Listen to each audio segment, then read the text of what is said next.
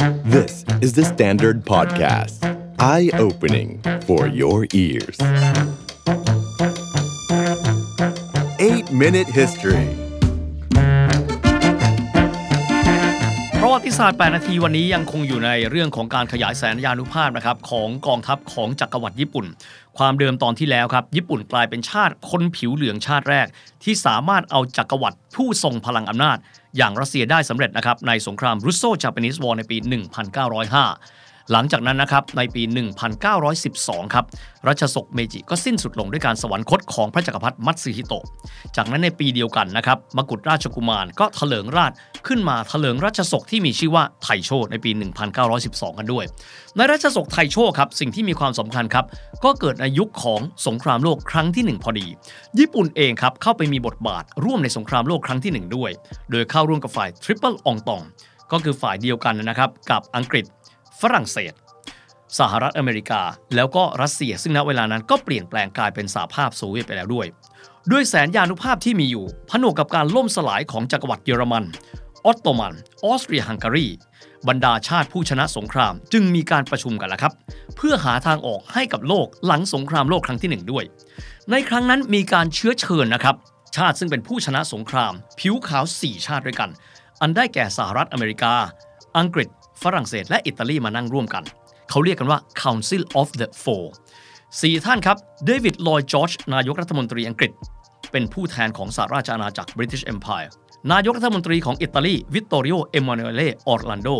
เป็นผู้แทนของอิตาลีจอร์จเคลมองโซ ประธานาธิบดีฝรั่งเศส และวูดโรวิลสันประธานาธิบดีของสหรัฐ โดยมีการพบกันที่แวร์ซายแต่ฝรั่งผิวขาวจะลืมชาติเล็ก คนผิวเหลืองแต่แสนยานุภาพมหาศาลอย่างญี่ปุ่นไปไม่ได้ จึงต้องเชิญชาติผิวเหลืองเข้าร่วมประชุมครั้งนั้น ในครั้งนั้นถือว่าเป็นครั้งแรกที่คนผิวเหลือง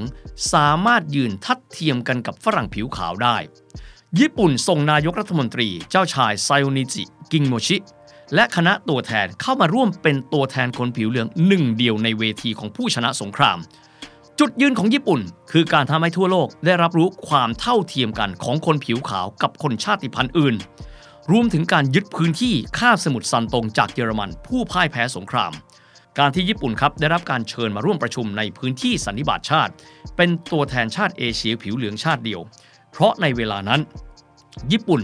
มีแสนยานุภาพทางเรือใหญ่ที่สุดเป็นอันดับที่ 3 ของโลก จะเป็นรองก็แต่เพียงมหาอำนาจจักรวรรดิบริเตน สหรัฐอเมริกาแต่เพียงแค่นั้น และนี่คือผลในการวางรากฐานรัฐทหารที่เข้มแข็ง นับตั้งแต่เริ่มสมัยรัชสกเมจิในปี 1867 สำหรับในจุดนี้ครับ ญี่ปุ่นสามารถต่อยอดผลิตยุทโธปกรณ์ทันสมัยได้ด้วยตัวเองแล้วนะครับ พวกเขามีการพัฒนาต่อเนื่องไป จนกระทั่งถึงยุคต่อไป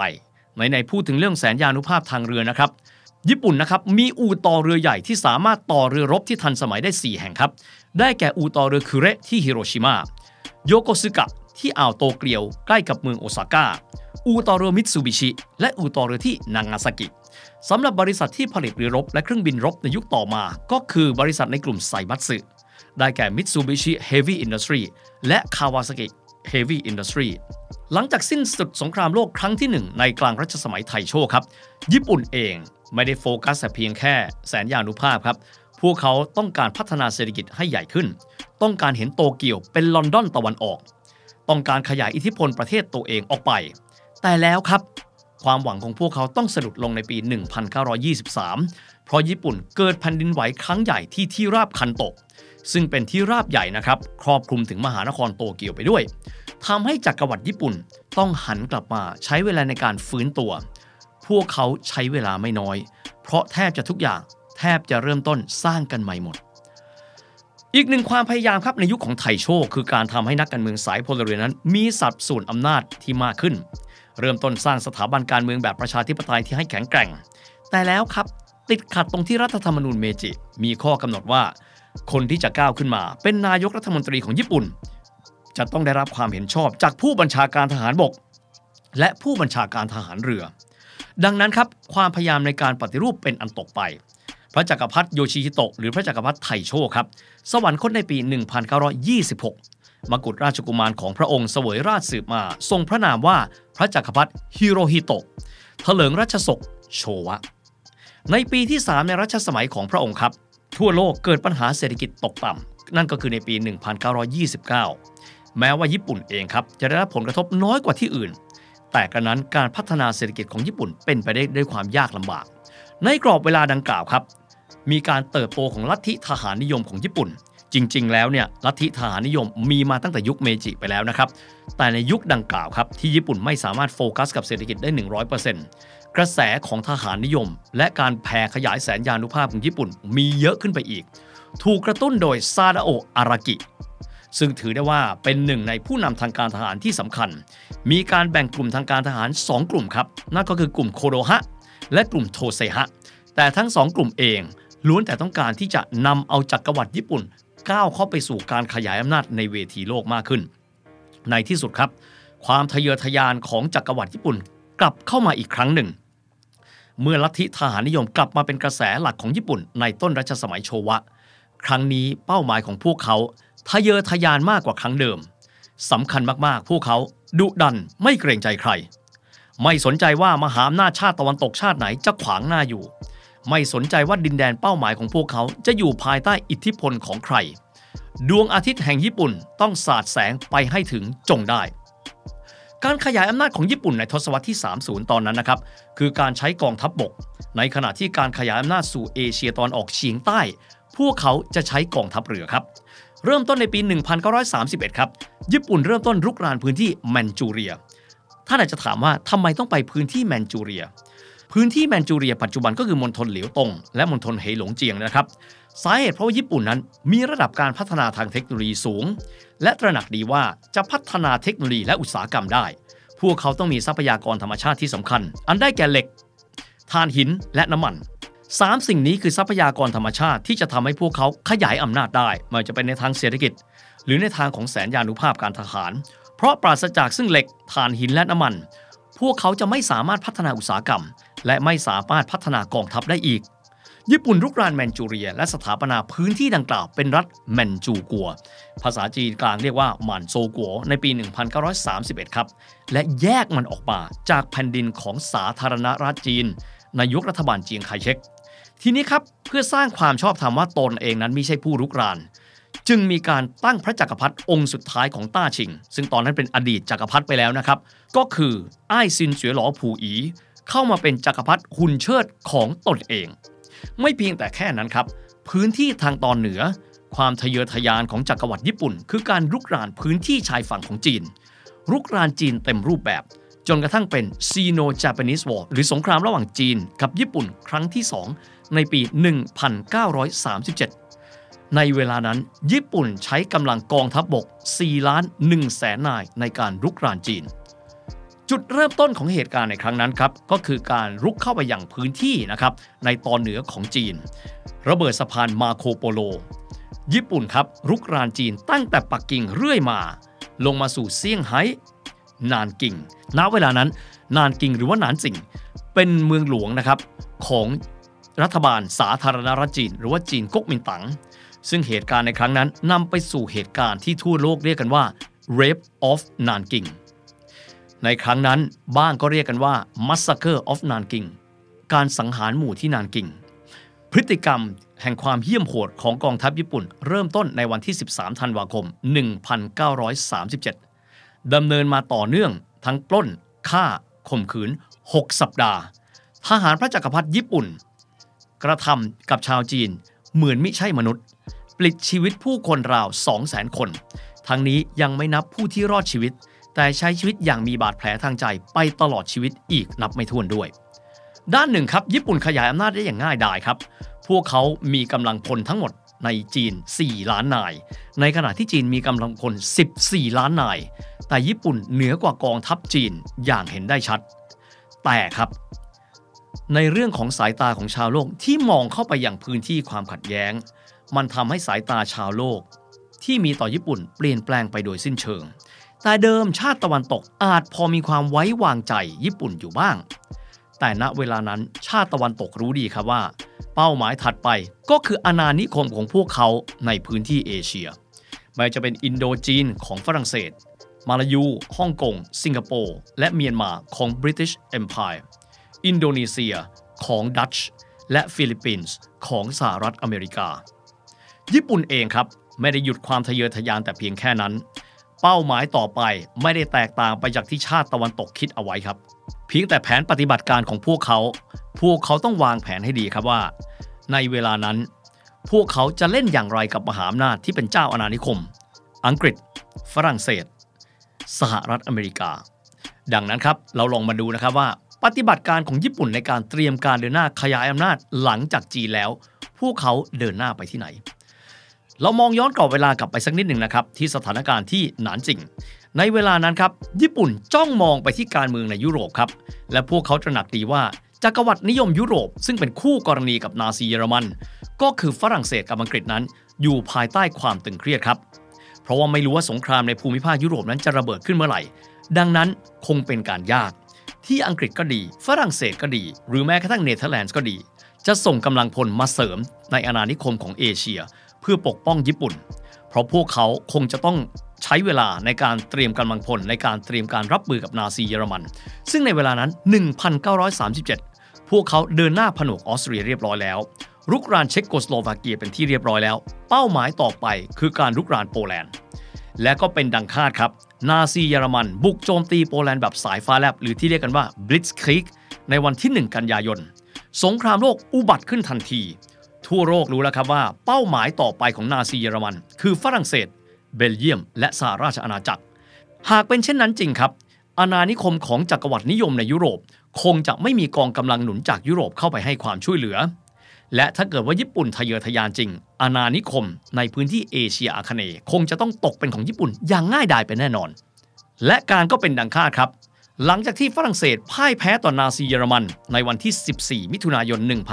1940 ฝรั่งเศสเองไม่สามารถที่จะส่งกำลังมาบำรุงนะครับไปที่ French Indochina หรืออาณานิคมที่อินโดจีนได้อีกต่อไปแล้ว กองทัพญี่ปุ่น ภายใต้การบัญชาการของนายพลนาคามุระอังเกตะ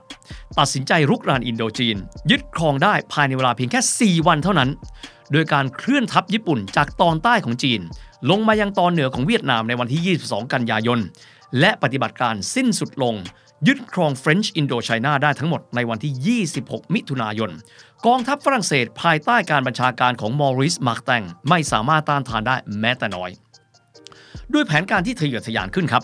ญี่ปุ่นตัดสินใจว่าถ้าหากว่าหาพวกเข้ามาสนับสนุนได้ก็คงจะดีกว่า รัฐบาลญี่ปุ่นภายในเวลานั้นในปี 1940 ภายใต้นายกรัฐมนตรีนะครับเจ้าชายโคโนเอะฟูมิมาโรจากเดิมที่ตัดสินใจสู้เพียงลำพัง ตัดสินใจเข้าร่วมกับฝ่ายอักษะ การร่วมกับฝ่ายอักษะของญี่ปุ่นครับ มีการลงนามกันที่เบอร์ลินในวันที่ 27 กันยายน ในปีเดียวกัน 1940 ผู้ลงนาม 3 ฝ่ายได้แก่ รัฐมนตรีต่างประเทศ ของเยอรมันโยอาคิม ฟอนริเบนทรอป กาเล อาซโซชิอาโน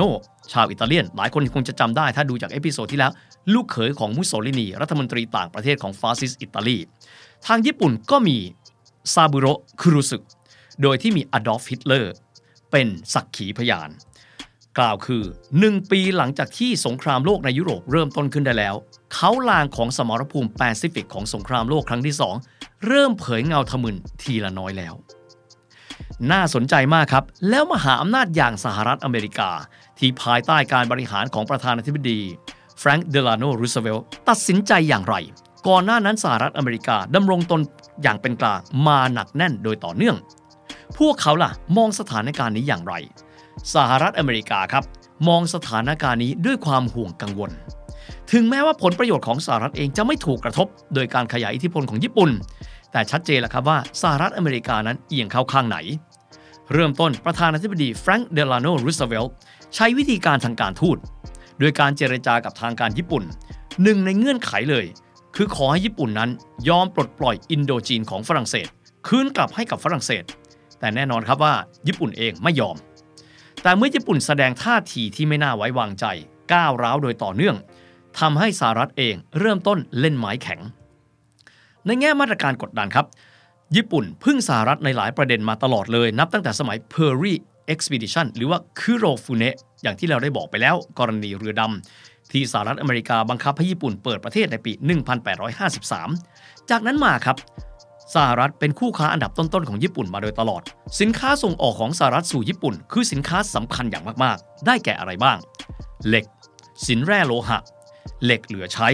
ที่สามารถเอาไปรีไซเคิลทำอาวุธ และพัฒนาอุตสาหกรรมได้ และสำคัญที่สุดคือ ญี่ปุ่นนำเข้าน้ำมันจากสหรัฐ เป็นปริมาณ 90%ของการนำเข้าทั้งหมด ดังนั้นถ้าสหรัฐยุติการส่งออกสินค้าเหล่านี้ ญี่ปุ่นจะอ่อนแอทันที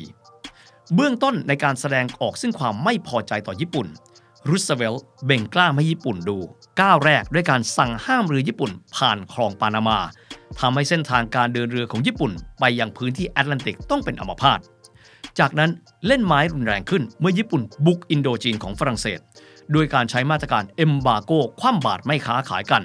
ระงับการส่งออกน้ำมันและเหล็กรวมถึงเหล็กเหลือใช้จากสหรัฐไปยังญี่ปุ่น ว่าง่ายๆ เป็นการตัดแขนตัดขาของญี่ปุ่น ในการขยายแสนยานุภาพ ผ่านการฟรีซวัตถุดิบในการผลิตยุทโธปกรณ์สำคัญยิ่งครับคือการไม่ส่งน้ำมัน เพราะมันจะทำให้ทั้งเรือรบ และเครื่องบินรบของญี่ปุ่น ไม่มีเชื้อเพลิงเพียงพอในการทำสงคราม เจอแบบนี้ครับญี่ปุ่นตระหนักดีว่า แผนการขยายอิทธิพลของตัวเอง ในจักรวรรดิมหาเอเชียบูรพาคงสะดุดลงได้ แค่เพียงแค่สหรัฐนั้นเข้ามาแทรกแซงรุนแรงมากไปกว่านี้ การที่พวกเขาจะท้าทายอำนาจของฝรั่งตะวันตกเจ้าอาณานิคมในพื้นที่เอเชียและแปซิฟิกนั้น พวกเขาจะต้องมองท่าทีของสหรัฐ เกิดสหรัฐนั้นเปลี่ยนใจแล้วกระโดดเข้ามา อาจจะกลายเป็นก้างขวางคอชิ้นใหญ่ในการขยายอำนาจของพวกเขาในภูมิภาค และอาจจะทำให้พวกเขานั้น ยึดเอเชียอาคเนย์สถาปนาพื้นที่มหาเอเชียบูรพาภายใต้การนำของจักรวรรดิญี่ปุ่นไม่สำเร็จ กระทรวงสงครามของญี่ปุ่นเชื่อนะครับว่า นโยบายที่ดีที่สุด คือการรุกรานสหรัฐอเมริกา ก่อนที่สหรัฐจะโจมตีญี่ปุ่นก่อนในยุคดังกล่าวครับของนายกรัฐมนตรีเจ้าชายฟูมิมาโรโคโนเอะและรัฐมนตรีกระทรวงสงครามของเขา จึงได้ทูลเกล้าหารือกับพระจักรพรรดิฮิโรฮิโตะว่าจะขอส่งกำลังบุกสหรัฐก่อน แต่พระองค์ครับพระจักรพรรดิฮิโรฮิโตะหรือพระจักรพรรดิโชวะทรงเห็นว่ามันเป็นการเสี่ยงจนเกินไปทำให้รัฐมนตรีกระทรวงสงครามในเวลานั้น อึดอัดใจเป็นอย่างยิ่ง แต่ในที่สุดครับ รัฐมนตรีกระทรวงสงครามท่านนั้น สามารถโน้มน้าวคณะรัฐมนตรีญี่ปุ่น และพระจักรพรรดิญี่ปุ่น ยินยอมให้ญี่ปุ่น รุกรานสหรัฐได้เป็นผลสำเร็จสำหรับรัฐมนตรีกระทรวงสงครามท่านนี้ครับ ถือว่าเป็นผลผลิตของการปฏิรูปเมจิ และการก่อตัวของจักรวรรดิญี่ปุ่นโดยแท้จริง ท่านนี้ถือเป็นบุคคลที่ต่อมาจะมีบทบาทสำคัญของญี่ปุ่นในสงครามโลกครั้งที่ 2 ส่วนต่อมาเป็นอย่างมาก ท่านนี้ครับ เกิดในปี 1884 หรือปีเมจิที่ 17 เข้ารับการศึกษาที่โรงเรียนการทหารของญี่ปุ่น ในชัยชนะเหนือรัสเซีย เป็นนักเรียนการทหารดาวรุ่งที่ได้ไปเยือนสหรัฐอเมริกา เห็นวิถีชีวิตคนอเมริกัน ที่สำหรับเขาแล้ว คือวิถีชีวิตที่ติดความสะดวกสบาย ไม่จริงจังเหมือนคนญี่ปุ่น เคยเป็นประจำการนะครับที่กองทัพญี่ปุ่น ในกองกำลังกวานตุงที่แมนจูเรีย ปฏิบัติการที่นานกิงก่อนได้รับการแต่งตั้งเป็นรัฐมนตรีช่วยกระทรวงสงคราม ท่านนี้มีชื่อว่าโตโจฮิเดกิผู้เป็นสถาปนิกของการโจมตีสหรัฐอเมริกาแบบไม่ทันตั้งตัวที่เพิร์ลฮาร์เบอร์นั่นเอง ว่าไปแล้วครับ ญี่ปุ่นเองไม่เคยคิดจะประกาศสงครามโดยตรงกับสหรัฐอเมริกา แต่ครับความทะเยอทะยานของพวกเขาในการที่จะสร้างจักรวรรดิญี่ปุ่น ภายใต้แนวความคิดที่ว่าไดทัว共栄圏หรือว่า มหาเอเชียบูรพา ซึ่งเป็นคำพูดที่รัฐมนตรีต่างประเทศญี่ปุ่น มัตสึโอะโยสุเกะใช้ในปี 1940 พวกเขาห่วงว่าสหรัฐจะมาแทรกแซง ดังนั้นถ้าไม่เด็ดปีกพญาอินทรีพันธกิจของพวกเขาจะเกิดขึ้นไม่ได้ น่าสนใจมากครับ ทุกคนจะทราบดีนะครับว่า การโจมตีเพิร์ลฮาร์เบอร์ของญี่ปุ่นนั้น คือเวลา 7นาฬิกา48 นาทีในช่วงเช้า ตามเวลาท้องถิ่นของฮาวาย ในวันอาทิตย์ที่ 7 ธันวาคม 1941 ขออนุญาตเทียบเคียงไทม์โซนให้ดูนะครับ ตรงกับ Greenwich Mean Time ก็คือเวลา 16นาฬิกา48 นาที ตรงกับเวลาประเทศไทย 22นาฬิกา48 นาทีกล่าวคือชั่วโมงเศษก็จะเข้าเวลาเที่ยงคืน เริ่มต้นวันใหม่ของวันที่ 8 ธันวาคม อาจจะถามว่าจุดนี้มันมีความสำคัญอย่างไร สาเหตุเพราะว่า เงื่อนเวลาสำคัญมากครับ เพราะปฏิบัติการรุกรานพื้นที่อาณานิคมของโลกตะวันตกในเอเชียแปซิฟิก ไม่ว่าจะเป็นการโจมตีฟิลิปปินส์ Crown Colonies ของ British Empire ทั้งฮ่องกงมาลายู เริ่มต้นในวันที่ 8 ธันวาคม 1941 กล่าวคือไม่กี่ชั่วโมงหลังการปฏิบัติการโจมตีเพิร์ลฮาร์เบอร์พูดง่ายๆ เพิร์ลฮาร์เบอร์คือตัวเปิดเด็ดปีกอินทรีก่อนที่ญี่ปุ่นจะเปิดปฏิบัติการทางการทหารในการยึดครองเอเชียแปซิฟิก และเตรียมการรุกราน British Burma ทั้งหมดนี้ การวางแผนเหล่านี้ ถูกวางแผนเอามาเป็นอย่างดี กรอบเวลาวันที่ 7 โจมตีเพิร์ลฮาร์เบอร์ตามเวลาสหรัฐ ต่อด้วยการโจมตีพื้นที่เป้าหมายในเอเชียอาคเนย์ในวันที่ 8 ธันวาคม หรือไม่กี่ชั่วโมงหลังจากนั้น ในตอนหน้าเรามาติดตามนะครับว่า ปฏิบัติการที่เพิร์ลฮาร์เบอร์รวมถึงปฏิบัติการที่เกิดขึ้นหลังจากนั้นไม่กี่ชั่วโมง ในวันที่ 8 ธันวาคม 1941 นั้น มีความเชื่อมโยงกันอย่างไร และหลังจากนั้นญี่ปุ่นประสบกับอะไรบ้าง